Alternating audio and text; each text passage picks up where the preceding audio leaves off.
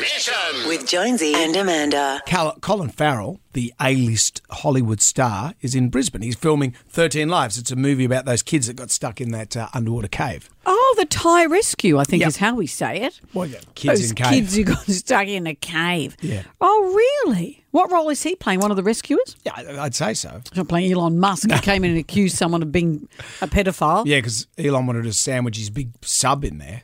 No, no, I, I- I'd say that Colin would be one of the main guys. Oh, wow. Anyway, whilst in town, he decided to have a crack at a marathon.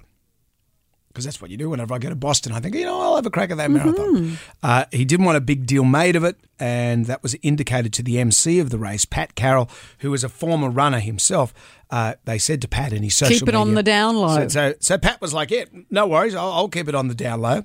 So as Colin crossed the line, this is Pat keeping it on the DL.